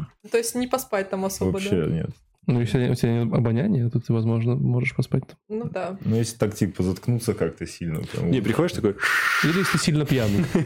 Я думаю, если сильно пьяный, возможно. Да, второй поинт, э, который был отмечен, э, как вообще получить пользу от работы интроверта. То есть, во-первых, не пушить его, дать ему а, время подумать, например, 20 минут. Окей, у вас какой-то там брейншторм. Идея какая? Не выкрикивать идеи там сразу же, да, то есть дать подумать 20 минут, записывать идеи на листочке и потом с, лито- с листочка спис- э, считывать. То есть я сама замечала по своим подругам университетским, что девочки были разные, э, в том числе интроверты, когда она прописывает, потом засчитывает, она себя увереннее чувствует, и то есть э, ей так проще, действительно проще, я сама видела такой пример. Вот, вот такой вот типс дает спикер. На самом деле, вот этот вот э, кейс я недавно разбирал с записыванием на листочек и потом зачитыванием. Мгм. И это вообще очень хорошо для решения любых конфликтов, когда на тебе, например, ты с кем-то там вот прям Ты Это записываешь про него. Егор, да? неважно. Дорогой Егор, ты мудак, спасибо. Да, да, и, и тогда это менее эмоционально выглядит, и ты можешь спокойно зачитать все, что все претензии, которые у тебя есть, это позволяет решать и налаживать связь. Там еще, еще много плюсов, на самом деле. Там еще и все получают голос, и это более как бы держится Да, в да. этом в, в таймфрейме. Мгм. Да. Вот голос, я... еще третий поинт, который был emphasized, отмечен, как это по-русски сказать? Обозначить. Обозначен, да, спасибо. А, вот именно про убира- удаление иерархии. То есть все на одном уровне находятся. Вот э, у вас одна- а, один уровень. Она привела пример с э, видеоконференции. То есть, когда у вас там есть один лидер, который говорит, и все его слушают и дополняют. А, была идея поменять подход, то есть все на одном уровне. Я не знаю, как это можно сделать видео в, веб-кон- в формате веб-конференция, видеоконференция. Это, это ж как его, пусть говорят, они все такие, да он, да ты, и там начинают срач такой просто поднимается. Да. Ну, то есть главная идея, чтобы все чувствовали себя на одном уровне, и чтобы не было вот этого иерархического разделения. Тогда люди себя более комфортно чувствуют и расслабляются. Это и очень тяжело начинают- добиться на самом деле в реальных Я условиях. согласна, да. Ну, всегда будет кто-то, кто не будет хотеть говорить. Ты не можешь сказать, ну мы же на одном уровне, почему ты не говоришь? Ну, Вот Да, по кто- поводу этого э, было сказано то, что, ну, я в принципе с этим согласна. А, Человек, который э, больше в голове свои мысли держит, он э, не так уверенно преподносит материал, хотя, возможно, он имеет э, больше познаний. особенно по- еще, когда будет толпа людей сидеть слушать, Да, он вообще да. закроется То есть и люди, все. которые говорят более громче, говорят, увереннее, они, даже если они несут какую-то ерунду, это воспринимается как leadership, как лидерство, и люди таких слушают таких вот э, Ну да. людей, да. Вот. А, также она привела пример про книгу Сьюзен э, Кейн, если я не ошибаюсь. Да, Сьюзен Кейн «Quiet». Читали? Такая Нет. беленькая книжка. А, Там пустые страницы. Книга для И Ты просто сидишь, такой, типа, и читаешь. Типа, и всё. Да, я ее сама случайно нашла в одном магазине за границей. А, книга беленькая, очень у нее интересная обложка, и quiet, сами буквы прозрачно, вот как гелием выгравированы. выгравированы. Мгм. Вот. То есть Действительно, обложка внушает такой вот интерес. И советую почитать. Эм, Там рассказывается про силу интровертов, что интроверты — это не какие-то мудаки, которые а, высокомерные, надменные, либо которые не уверены в себе, а им нужно дать время, чтобы они раскрыли свой потенциал и показали вообще, в принципе, то, что они, на что они способны. Вот. И... Такая книга для экстравертов, в общем. Да, да, да. Для экстравертов. Для, ну, Как А, экстравертов, что они, типа, все нормально, Всё ребята, нормально, да, да. не переживайте. Дайте им три года, и там, там будет... трогайте, да, просто- Да, Просто. ну, на самом деле, вот честно говоря, сама спикер, она говорила достаточно монотонно, и меня это утомило. Вот, как бы я не... Ну, не она, она призналась, что она интроверт. Да. Не будь к ней сурово. Но а, вот по поводу того, что они проявляют свою индивидуальность все-таки со временем, а, у них был какой-то челлендж, э, согласно которому нужно было прочитать какой-то монолог а, с RP, то есть recipient, recipient pronunciation, то есть British English. Ага, come on, давай на, на русском. Вот. Ну и, в общем, она... Нужно почитать с интонацией. Да, то есть нужно было про- прочитать с британским произношением с интонацией, и никто не думал, что она сможет прочитать это- этот монолог лучше всех. Вот, и на самом деле... Чего все- они занимаются там? Что вообще? Где они работают? Почему я надо- не надо читать монологи за британской Почему она рассказывает про интровертов на конференции по геймдеву? Вот, Возможно, это важно. есть вопрос? О, точнее, ответ на этот вопрос. Да, да. Ну, Просто- это такой был психологический Это, мне кажется, это спич. diversity просто, типа. да. Да, О, на всякий случай, да, типа, случай, так, да. ребята, помните, что у нас все diversity, приходите к нам. Да-да-да. Да. Вот. Ну, рассказала про то, что нужно более лояльно относиться к интровертам. Вот, собственно, все, что, о чем был доклад на 40 Мне минут. очень нравится первый комментарий на ютубе, 45 э, лайков. Open offices were a mistake. Типа, Да, да, да. Э, Я помню, у нас э, третий партнер по Маскараду, Женька Затипякин, который алгоритм фейстрекинга писал. Он дикий интроверт, и он все время любит где-то в, там, в офисе, в углу там забиться, где темно. И как-то его, короче, Когда, напрыгиваете людей, сосет кровь, короче. Да, это такое кольцо поглаживает, такое, прелесть. Он, ну, это просто чувак, который делает лучшие алгоритмы в мире, он просто, типа, ну, он лучший, но он просто, ну, как бы, сидит там. Не разговаривает Да, он, типа, вообще просто делает. И его как-то пересадили в Фейсбуке в центр open space. Я прихожу к, к нашему инженеринг менеджеру Гиксу и говорю, типа, что, брат, что, что ты сделал вообще? Вот, и, ну, на самом деле, быстро порешали, но... Он разбил палатку посередине офиса, короче, чтобы сидел в ней. А там, представляешь, там принтер рядом стоит, люди приходят печатать. Вообще жесть. А почему он не сопротивлялся, когда его туда сажали? Ну, он же интроверт, ну, типа... То есть он не может даже резист такой, то есть э, сказать нет. Не, ну он типа... Он внутри с собой поговорил, что типа нет, но не, не донес мысль. Ну, Я понял, что надо брата выручать, пока он там решится и дотерпит, знаешь, пока у него там инсульта не случится, он не попросит пересесть. Вот, я решил ему помочь. Ладно, у меня дальше... Вернемся в тему в струю геймдевелопмента, поговорить немножко по психологии. У меня дальше доклад No Man's Sky. Э, Кто знает, что такое No Man's Sky? Да, это тот самый, Тот самый No Man's Sky. тот самый провал, Егор? да? Почему провал? Это- Говорят, что провал. Да нет, или да, не знаю. Ну, я слушал, я, я много слушал про эту игру, скорее это успех. Я тоже про эту игру слышал, на самом деле, чуть-чуть, но не так много, как вы. А почему провал? Ну, что, типа, они обещали там, э, э, не шипнули того, чего обещали. А, ну да, да. То есть они, они фи- нифига не успели, это нормально, но в смысле, ну, игра все равно как бы очень крутая, и многие в нее играют и играли. Вот. Я даже посмотрел вчера, я посмотрел доклад, потом посмотрел типа дамки игры. Вот, и доклад был 20 минут, а дамки минут 40, короче, сидел, залипал в обзор. Э, Если вы не играли, то эта игра с очень простой механикой. Э, Как бы по факту вам нужно летать по космосу на разные планеты, добывать ресурсы, строить какие-то базы и там типа, ну такой Майнкрафт на максималках, можем так об этом сказать, типа что-то такое. Э, Но эта игра-то очень небольшой студии, вот. э, Это инди-игра, причем, то есть достаточно, там, по-моему, у них там что-то 6 человек работало. Вот, и они выступали в этом году на главной сцене. Э, На главной сцене, кстати говоря, был э, сурдоперевод, что было очень прикольно. Все- Я, честно говоря, ни разу не видел в конференциях, даже в конференциях типа Гугла, сурдоперевод где-нибудь в уголке где-то, ну, типа, рассказывают, прям офигенно. Э, И вышел чувак, который всего э, и рассказывал, как им было плохо и ужасно, короче, и, типа, как они покапили и фейлили, какие уроки они вынесли. Эм, Наверное, если там в целом под- как бы, подытожить весь его диалог, вот, то он говорит, что на самом деле самое фиговое, что можно делать, это, это релизить ваши игры. Типа, что он показывал график, знаешь, типа, типа, Черри придумал идею, такие, о, идея офигенно, потом, типа, препродакшн, такие, ну, при, ну, наверное, получится, такие, потом получилось, такие, продакшн, такие, потом такие, бля, релиз день, просто жопа, просто жесть. Да. Вот. э, И рассказывал, как они с этим боролись, как они, типа, ну, то есть они зарелизили игру, вот, у них было все очень плохо, в плане, что они получали кучу там, таких отзывов, что все плохо, все ужасно, ничего не работает, вот, и как они боролись с этим негативом, э, и как, типа, что их, э, ну, как бы, всю маленькую команду заставляло там вставать с утра кровати и делать игру лучше, улучшать. Вот. И он рассказывал какие-то очень безумные штуки. Ну, типа, например, я взял и все наши все наши меншины в Твиттере, все, короче, информацию просто мне присылали э, пуш-сообщениями на телефон. Вот. Это, говорит, ну, это было примерно 3000 сообщений в день, что-то такое. типа, и я каждое прочитывал.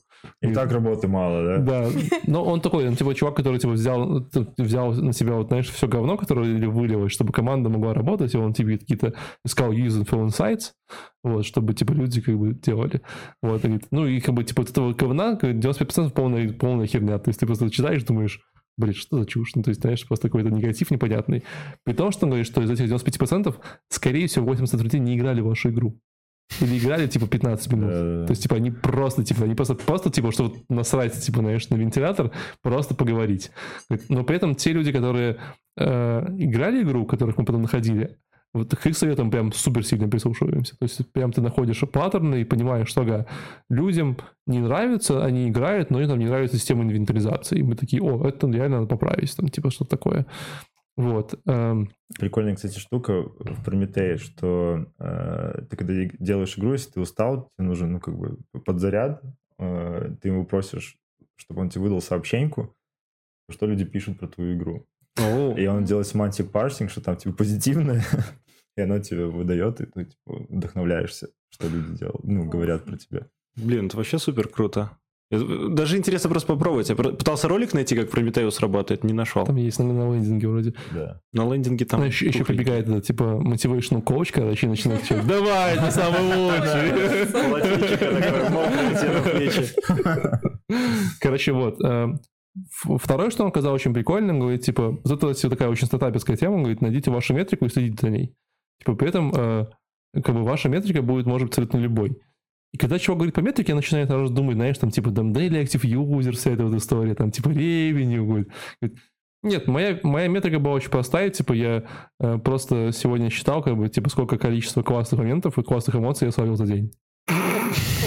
И это прикольная метрика, да, то есть он говорит, типа, ну, то есть, как бы счастье немножко бы не потеряет, что ну, ты перманентно счастье. Но я вот читал, что сегодня, допустим, я там, посчитал три хороших отзыва, там, кайфанул от новой фичи в игре, мы там с ребятами пожали там за обедом за там, одном каким-то мемчиком, что-нибудь такое. Ну, именно такая стартаперская тема. Ну, очень прикольно, да, то есть именно вот как бы так он мерил успех или неуспех того, что они делают. Э, это позволяло им двигаться дальше через вот эту всю бурю говна, типа они такие, так, нормально. Э, но самое прикольное, что он, он сравнивал э, вашу, ну, типа, график релиза игры э, с графиком жизни. Ну как, смотрите, то есть у вас вначале, знаешь, идея, вот такие у вас классная идея, все кайфуют, да, у вас вы вначале ребенок, типа, вы ребенок, вам кайф, типа, школа, все классные мультики. Потом, короче, у вас, типа, все, знаешь, там начинает все работать, вы начинаете искать деньги, вам все грустно, вот тут, тут у вас тинейджер, короче, вы тинейджер, вам грустно, вам плохо. Потом вы такой, вы родители, вы такие самостоятельный чувак, там, типа, все классно. Э, как бы, типа, потом будет уже игру разрабатывать, все классно, классно, классно. Потом у вас релиз, типа, релиз, вот, короче, типа, тоже родители, которых родили детей, у вас все плохо-плохо вниз, вниз, вниз идет, короче, то же самое. Говорит, дальше. Ну, какой мы можем сделать вывод из моего этого э, доклада? Ну, не заводите детей и не делайте игры. И на этом он закончил, что-то такое. Вот, было очень смешно. Ну, это, конечно, была шутка. Э, Или нет. В каждой шутке есть доля шутки. Или нет, да. Я, я на самом деле вот посмотрел, пока ты рассказывал No Man's Sky геймплей. Поиграл ну, уже? Ну, прям реально прикольно. Это как Сподж, который раньше выходил. Помните такое, где вы там с молекулы развиваетесь во что-то? Spore, да, да, да. да, да И вот, это, вот это вот прям как продолжение, как вторая часть. Ну, прям очень прикольно, с планету на планету. Ну да, но как бы Я думаю, ребята выбрались, сделали много классных фич. И сейчас они, по-моему, там достаточно популярны даже вот через много-много лет. А игру они делали 5 лет. Это прям... 5 лет? 5 лет, да. Капец. То есть они как сделали там, по-моему, два два или три года первого релиза, еще там два или три года еще допиливали, там улучшали и так далее. Поэтому... А сколько по бюджету не говорили? Это инди-игра, непонятно. То есть у них были какие-то инвесторы, какие-то деньги, но я думаю, что не очень много. Ну, потому что это маленькая команда. Ну, то есть реально они могут много. Ну, в целом, типа, кейс считается успешным, да? Да, я сказал, что да. Ну, то Я есть... помню, там какое-то что-то было, было там, типа, же, рефандов куча на стене, как только вышли, что шипнули не то, что Ну вот он обещали. про это рассказывает. То есть, Ой, типа, ой. да, да, то, что они выпустили, там были какие-то куча багов, которые не посмотрели, что такое, что-то все торопились. Э, Ну, идея классная, действительно. Просто это, опять же, знаешь, правильное ожидание надо. Да, да, да, да. Окей. э, Лесь, поехали дальше. Да, следующий доклад называется Solving an, Invisible Problem. Design for Color Blindness in Games. А, поговорим, Вот, друзья, про я- дальтонизм. Я, кстати, смотрел на этот доклад, и я прям офигел. Но Я это, тоже. это не дальтонизм, это colorblind. Это типа может быть дальтонизмом, Смотри, но может а, быть нет. есть же определенное описание, определи- определенное определение, определение, что такое color blindness. То есть это неспособность человека различать на какую-то по какой-то шкале определенные цвета. А, есть, если я не ошибаюсь, а, люди, 1% страдает а, полной, полным дальтонизмом, то есть они видят все в черно-белых цветах. В общем, не повезло ребятам, к сожалению. Мгм. Вот, некоторые люди, я уже не буду умничать такими словами, Давай. которые там Мгм. вот, которыми оперировал спикер. А, То есть а, по шкале есть люди, которые видят, а, не различают цвета на 50%, а, потом, то есть они не- различают только два цвета, а некоторые не, различают 3-4 цвета, а некоторые 5-6 цветов, и с этим нужно что-то делать. Классический пример, если вы помните, помните мем про э, синий, черный, Да. белое, золотое платье, это Платье, про то. да. Да, потому что все люди видели по-разному. Это такой типа, так, нет, Кстати, какое вы видели? Я вот синий, черный. Я же не помню, я помню, что это полный когнитивный диссонанс, когда сидит твой человек, говорит, видит другой цвет, и ты знаешь... Белое и серебристое. О, белое золотое. Бело-золотое, да. Да, была такая история. Да. Может быть, у вас есть друзья дальтоники? Вот у меня, У меня есть, да. коллега такой. Э, ну, у меня есть люди, которые занимаются. И, по-моему, и, по-моему, и, по-моему, я, я, кстати, разными глазами вижу по-разному. Я разные цвета воспринимаю разными глазами. Ну, потому что у мужчин всегда так. Да? Это сейчас немножко приехал. одно яичко, одно яичко, одно яичко ниже, один глаз по-другому. все у нас, все у нас не так, мужики. Ну, потому что дальтонизмом Валя, страдают ты не один мужчины такой. чаще, чем Ей, женщины. ей можно так говорить. Окей. Да. Так что терпим.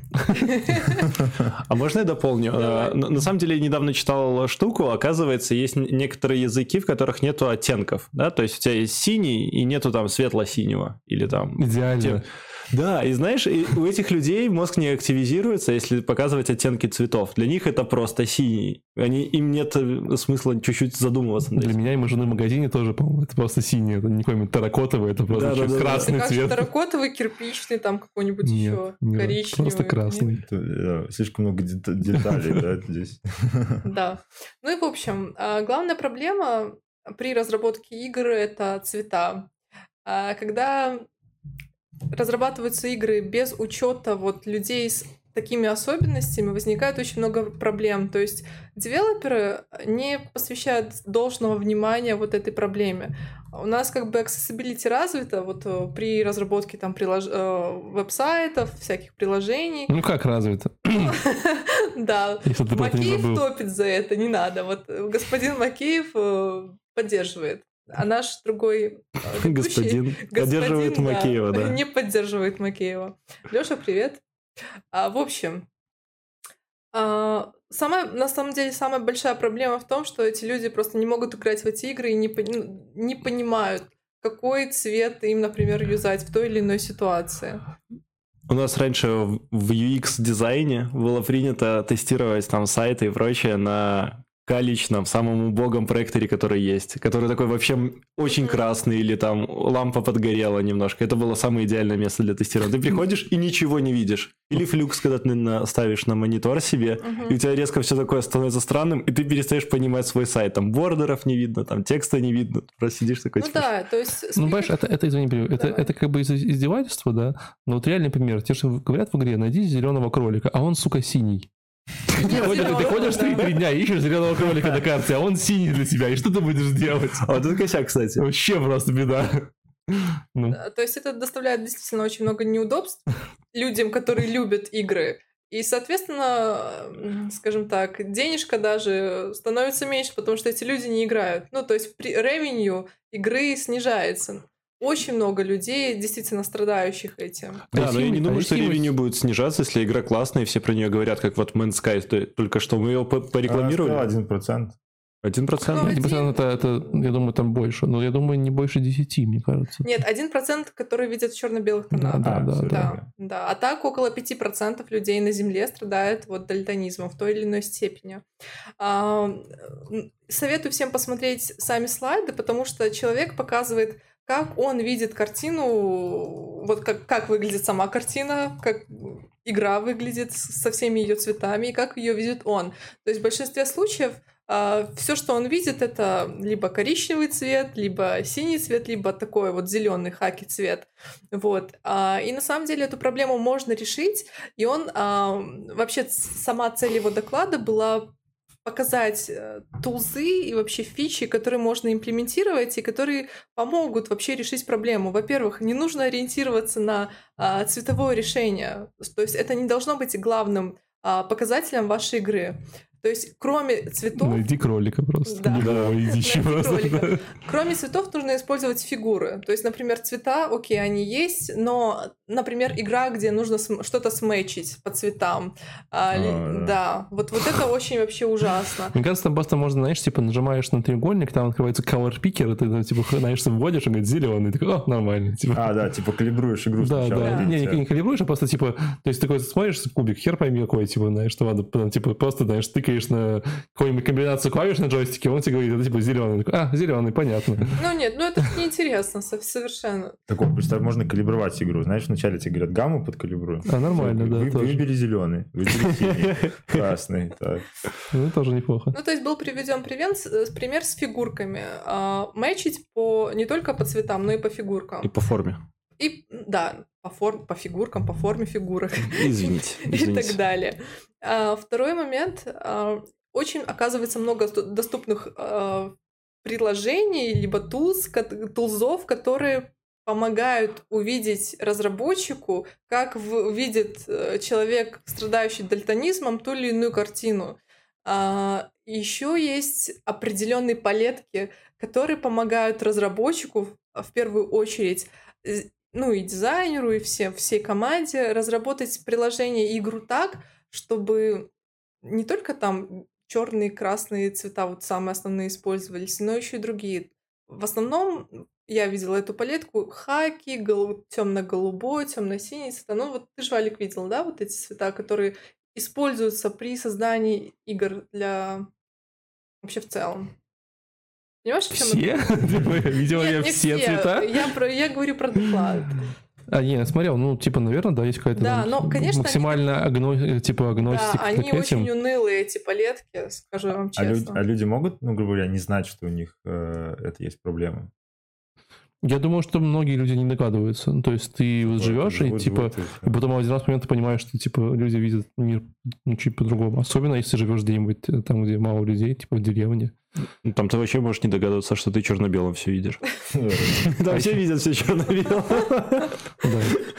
Это знаешь, как типа как это было эмулятор жизни в России, знаешь, когда типа там, панельки все серые, черные, белые, короче, везде Можно водка стоит. А как они еще тоже, вот, э, ты говоришь, показывали картинка, и как они ее видят? То есть, как они это пересказали, грубо А, говоря? программа специальная есть, то есть... А, то есть как-то мы физически уже знаем, как это попадает Да, в ну то есть в, глаз, в глазном яб или где это в хрусталике определенное количество колбочек и трубочек. А, окей, да, и в зависимости от этого определяется степень дальтонизма. Мне не нравится это слово, но Что-то у нас как-то много даль- дальтонизма. Я чувствую, я сейчас заражусь просто. Тут буду сидеть.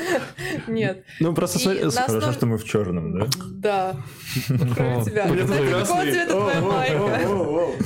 И на основе вот количества колбочек и палочек определяется вот эта степень, и, соответственно, ну, сколько лет уже прошло, то есть вопрос изучен, и предоставлены какие-то типовые решения, как эту проблему можно решить. Вот. Подожди, а вот тебя, Сережа, не было в школе? Вам не проводили тест? Не в школе, в армию, когда же, типа, тебя забирают, э, медкомиссию проходишь. Ты не проходил просто, да? Парни? Ну, ты медкомиссию не Я, проходил. я в армию не проходил, потому что у меня... э, Я уезжал жить в Черногорию. Ну, короче, в медкомиссии в армии, э, когда ты ходишь к окулисту, он дает тебе такие, типа, кружочки с циферками нарисованные. Поищи, они в интернете есть.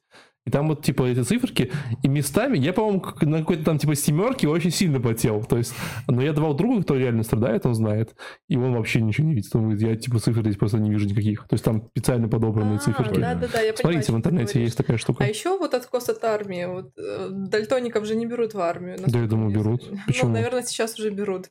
А, Ну, бери зеленый автомат, тут тебе зеленого. Здесь есть красный. Показывают цвета. Не только, наверное, вот фигурку нужно из этих маленьких... э, ре- десант, знаешь, типа десант, Да, если не э, десант, а как там, э, группа разминирования, говорит, красные или синие, красные, синие, чуваки, я не знаю, я одинаковые. специально... Вот у меня есть э, друзья, которые рассказывали, что специально говорили не те цвета, которые видели, ну, чисто рандомно там показывают зеленый, он говорит, что это красный, чтобы откосить таким вот образом от армии. Ну, потом-то, конечно, забрали, просто в дурку. Полечили и отправили в. Так ладно, ну, короче, все классно, можно все сделать красиво, но непонятно зачем. А, ну вот вопрос последний, вот на, на последней минуте мне очень понравился. А, Девушка выходит и спрашивает, «А, окей, я вот с командой разработчиков работаю над игрой, но наш э, бизнес-координатор не считает, что accessibility это та, тем более вот э, дальтонизм, на чем нужно работать, не та вещь, кото- которую нужно развивать сейчас. То есть на это нужно затрачивать определенное количество ресурсов, человека, часов, это нужно тратить деньги и так далее. Как объяснить человеку, что это очень важно?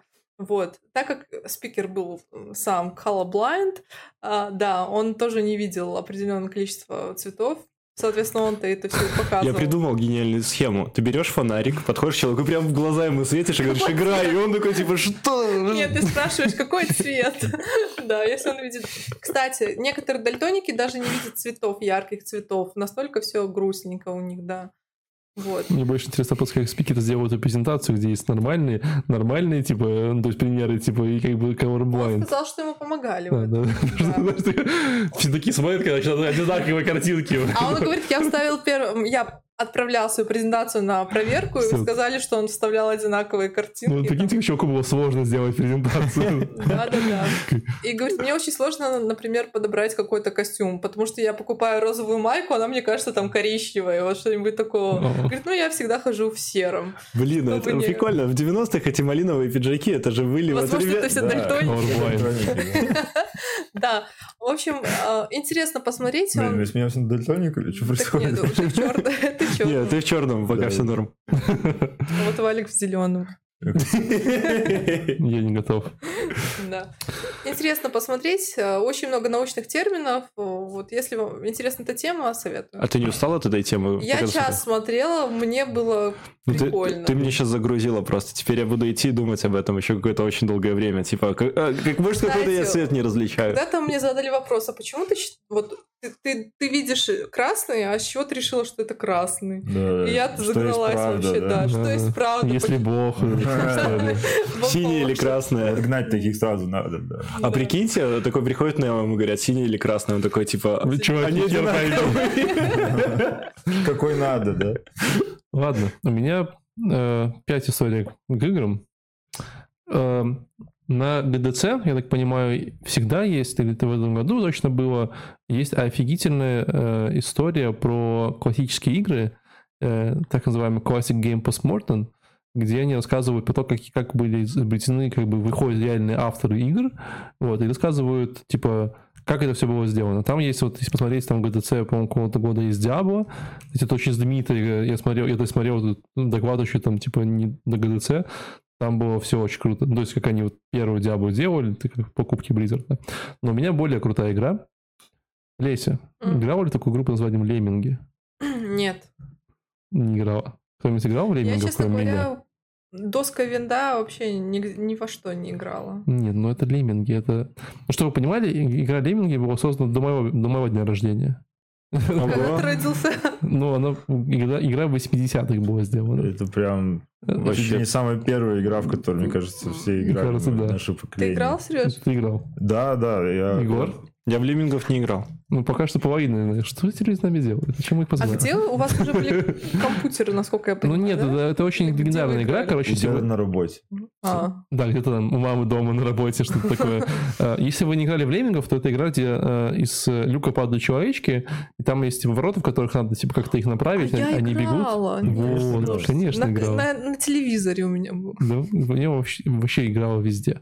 Да, и там есть какие-то ворота, которые нужно направить от человечков. Человечки могут там типа как-то копать проходы, как-то там расставлять какие-то истории, и э, нужно, по-моему, не потерять ни одного человечка, желательно, чтобы он там никуда ни в воду не свалился или там в огонь не попал.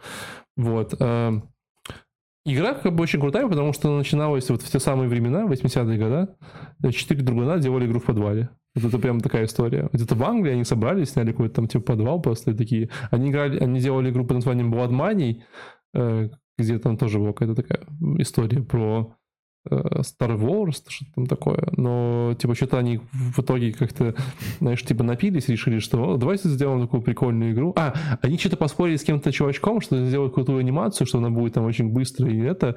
И, и у них получилось, они сделали этих 100 чувачков, э, которые могли одновременно ходить на экране, которые ходили на 8 мегагерцовом процессоре, вот, и это все работало. Вот это была такая демка, где они такие, о, офигеть. Вот, и они начали эту тему развивать, придумали вот леймингов. Вот. э, Чувак рассказывает о том, как, э, как они это делали, очень крутую штуку как они там просто, знаешь, загоняли в стиле, что вот... А вы заметили, что лемминги все время идут по земле? Ну, и типа там реально вот там же земля такая, ну, типа искривленная, Мгм. и они специально там писали алгоритм, чтобы он правильно ходил по этим пикселям, чтобы... ну, то есть в то время это было очень новаторская херня, чтобы типа вот ровненько он там как вот как он их поворачивает правильно, чтобы там все классно было. Вот. При этом рассказывал прикольную историю о том, что говорит, ну вот э, у, на- у них были разные уровни, которые они создавали. Говорит, ну я создавал уровни всем, короче, никому не нравились, мы потом их не включали, а у меня были друзья, которые там создавали классные уровни, мы их все время включали. И, э, э, как бы у них уровни были огромные битовые маски, где типа просто были различные куски бита, ну типа разные биты, которые нарисованы фактически поверху, да. Э, Ну и фестолеминги могли их портить, могли прокапывать их насквозь, все такое. Но у нас была небольшая проблема. Мы не подумали, что у нас в игре есть металл, потому что там есть возможность взрывать леммингов, а не взрывать лемминг, там кусочек там себя. Вот. Короче, поэтому у нас был металл, и когда лемминг взрывался на металле, как бы, то есть он не должен был взрывать, короче, всю эту историю.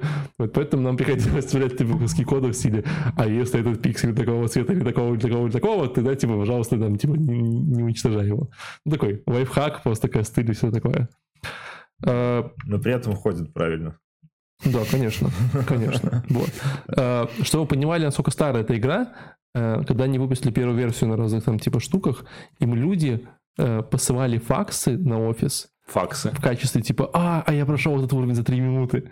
И у них на офисе был лидерборд, который, они писали руками из факсов, чтобы посмотреть, кто, короче, круче всех прошел. Э, Но в Леммингах была супер новаторская херня, у них вместе с игрой шел уровень, типа редак- редактор уровней. То есть ты мог пойти создать свой классный уровень, сам там нарисовать его, и они же им пользовались, создавая уровни. Они типа их так задолбало делать какие-то штуки, что они сделали специальный редактор, и он это все дело делал. Э, А кто знает, что как бы что оказывается был Лемминги 2, а еще оказывается, что были Лемминги 3. И это- И там реально пол доклада про Лемминги 2 и Лемминги 3, где-то, может быть, треть. Там, наверное, уже GTA, GTA 3 вышло, всем пофиг было на леммингах. Э, непонятно, короче, там вышло или не вышло. Но, короче, я посмотрел. э, не, какие, какая GTA? Лемминги 2 это там А, 93-й год. 93 год, Окей, да. да, А да. Лемминги 3, по-моему, 96 Вот. Но это, мне кажется, классическая история, когда вы хотели сделать лучше, но всем уже было, все уже так классно играли в первую игру, что все такие, типа, два? Мгм. Ну, типа, зачем? Просто. Там лучшая графика, зачем? Нам не нужна графика, нам просто мы хотим убивать леммингов. На самом деле это выглядит как вормсы такие. Я думал, что это такие И начальные первый- вор... И первый, воп- и первый вопрос, который мы спросили у него, говорит, типа, как вы думаете, как бы вот игра Worms, как она?» Говорит, да, эти ребята на самом деле очень много посмотрели фич у нас, и много вот этих вот... Кроме да, леммингов. очень много вещей не посмотрели, поэтому Worms как бы в каком-то виде inspired э, леммингами. Очень крутая история. Короче, для тех, кто ностальгирует, посмотрите, очень прикольная штука. И у меня завершающий последний доклад. э, это не доклад, это исследование. М, Вот. Э, Очень э, интересный молодой чувак э, китайско-американского происхождения, судя по выговору, рассказывал тему под названием Deep Dive into 12 Motivations, Findings from 400 тысяч плюс gamers. Типа, э, он рассказывал про 12 видов мотивации в играх и про э, сурвей, в котором приняли участие 400 тысяч человек. Вот. Воу. И если вы хотите, чтобы я вам все это пересказал, я не смогу, потому что я, я пытался придумать, что про это рассказать. Вот. э, Это очень сложно, но если кратко, э, как бы есть прикольная штука. Во-первых, как бы какие э, есть виды мотивации. Давайте посмотрим, да? Э, Есть вообще шесть типов. Это action, social, mastery, achievement, immersion creativity. То есть это люди, которые любят что-нибудь по- похерачить, люди, которые любят пообщаться, люди, которые любят, типа, что-нибудь такое, типа, знаешь, там, стратегию подумать, как убить, короче, пятого монстра на седьмом уровне, вот. А Люди, которые любят ачивки, типа, знаешь, там, всякие там звездочки в Марио и прочее, вот. А Все люди, которые любят различные классные истории, типа, дизайна, то есть классный дизайн, классные там какие-то штуки, или классная там игровая история, вот. Ну, это вот, знаете, да, creativity, а immersion это больше про э, люди, которые любят просто побродить, что-нибудь поискать. И у каждого из этих людей есть, э, то есть, как бы, когда ты относишься к одному из этих факторов, он рассказывал прям про каждый э, из этих вот моделей, какие, э, какие игры наиболее типичны вот в этом жанре, какие менее типичны. Например, ну вот если мы говорим про какой-нибудь, давайте посмотрим, там, по-моему, истории, там есть, по-моему, сейчас скажу, секунду, секунду, есть, ну вот там дизайн, да, типа в дизайне люди, которые очень любят дизайн, они любят игры типа типа Симсов, Guild Wars, что-нибудь такое. Вот. А, то есть там, где ты можешь создавать свой уникальный дизайн, там, знаешь, нарисовать классную кепочку разного цвета. А, а люди, которые любят там меньше это к этому относятся, они скорее там поиграют в Супер Марио, которого типа ничего не было. Супер Марио и все, поехал. Вот. Э, Наверное, для тех, кто разрабатывает игры, это супер важные данные. Прям, ну, вот если вы думаете или разрабатываете, э, я советую посмотреть. Но есть пару прикольных инсайдов, которые мне очень понравились.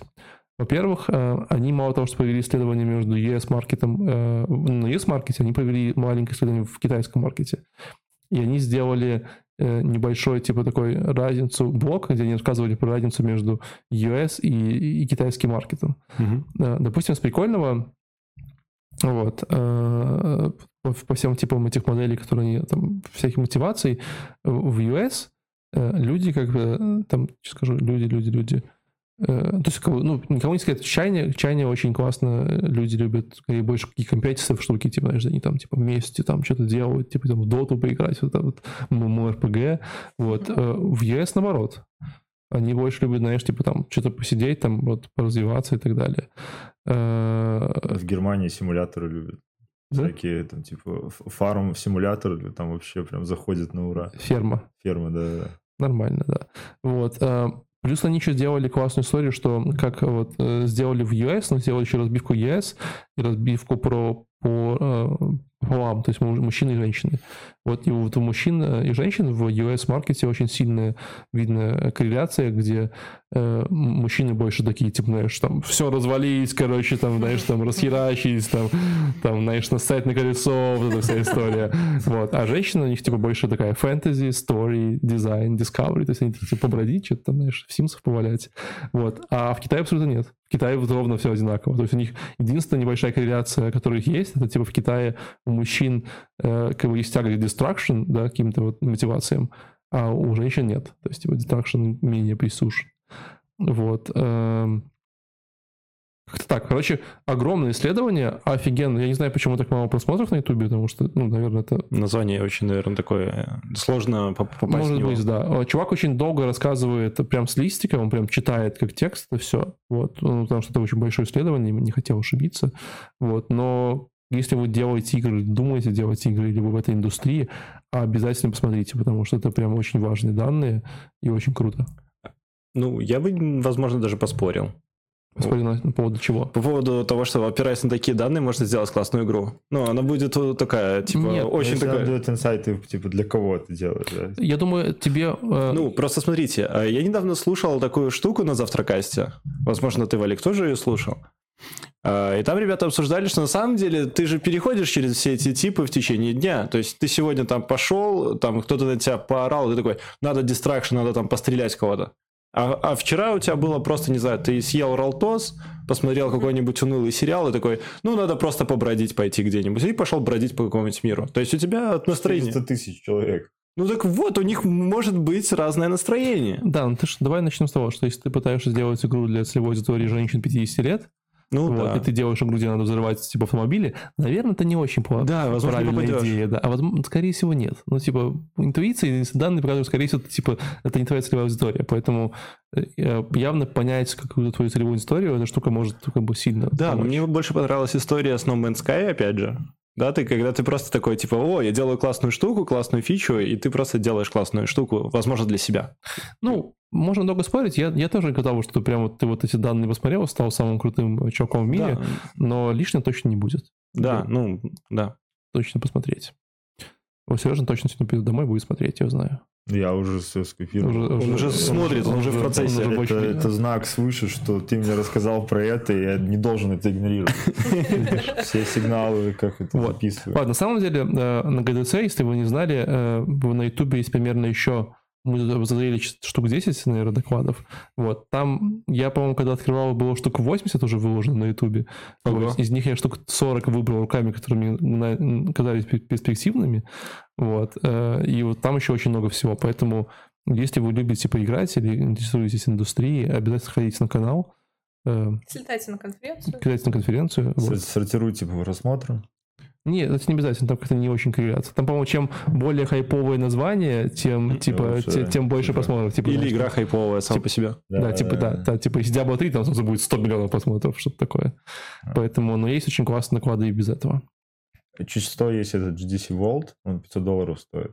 И либо идет тебе как дополнительно, если ты билет купил, то тебе на год даются э, GDC Что, что Vault. это?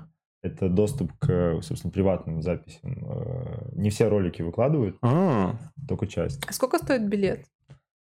Там разные есть, но... там, ну, в типа, среднем, Для, сам- для самых бомжей типа нас. Ну, да. ну, типа, Этому- ты, по-моему, 1000, 1500 долларов. Ого. такое. 1500.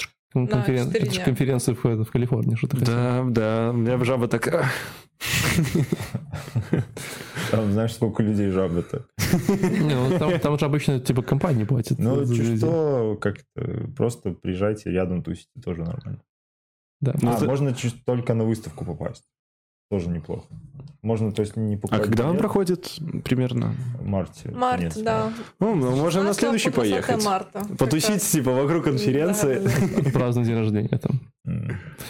На этом все. На сегодня мы э, завершаем. Я надеюсь, что вам понравилось, и вы узнали что новое про игры. Вот. э, Как всегда, подписывайтесь. У нас скоро будет тысяча, тысяча подписчиков на Ютубе. Мы очень ждем. Это будет четырехзначное число. Вот. э, Каждый день проверяю, обновляю страницу. Жду, когда будет тысячный, чтобы вручить ему какой-нибудь памятный приз. Вот. Возможно, это будете вы. Или не успеете. Мы не знаем. Вот. Телеграм, э, когда-нибудь у нас появится сайт, вы сами знаете, я все еще его делаю. Инстаграмчик у нас тоже есть. И еще бывает инстаграмчик, там Да. что-то происходит. А, скоро будет. Скоро- скоро. Вы вместе вы в коллаборации? Да, скоро Это будет. только что чекпоинт произошел. Типа, сделали ты что-нибудь по Инстаграму? Нет. Нет, Нет, нет, сде- нет. сделал, я сделал. Почему Тасков он Очень абстрактно отвечает. Еще Гарри Э, Поттера есть Не смотреть. Не трогай я Антона интроверт. Наш фотограф нас покинул. Вот, и некому фотографировать. Вот, да. На этом все. Всем пока. Пока-пока. Пока.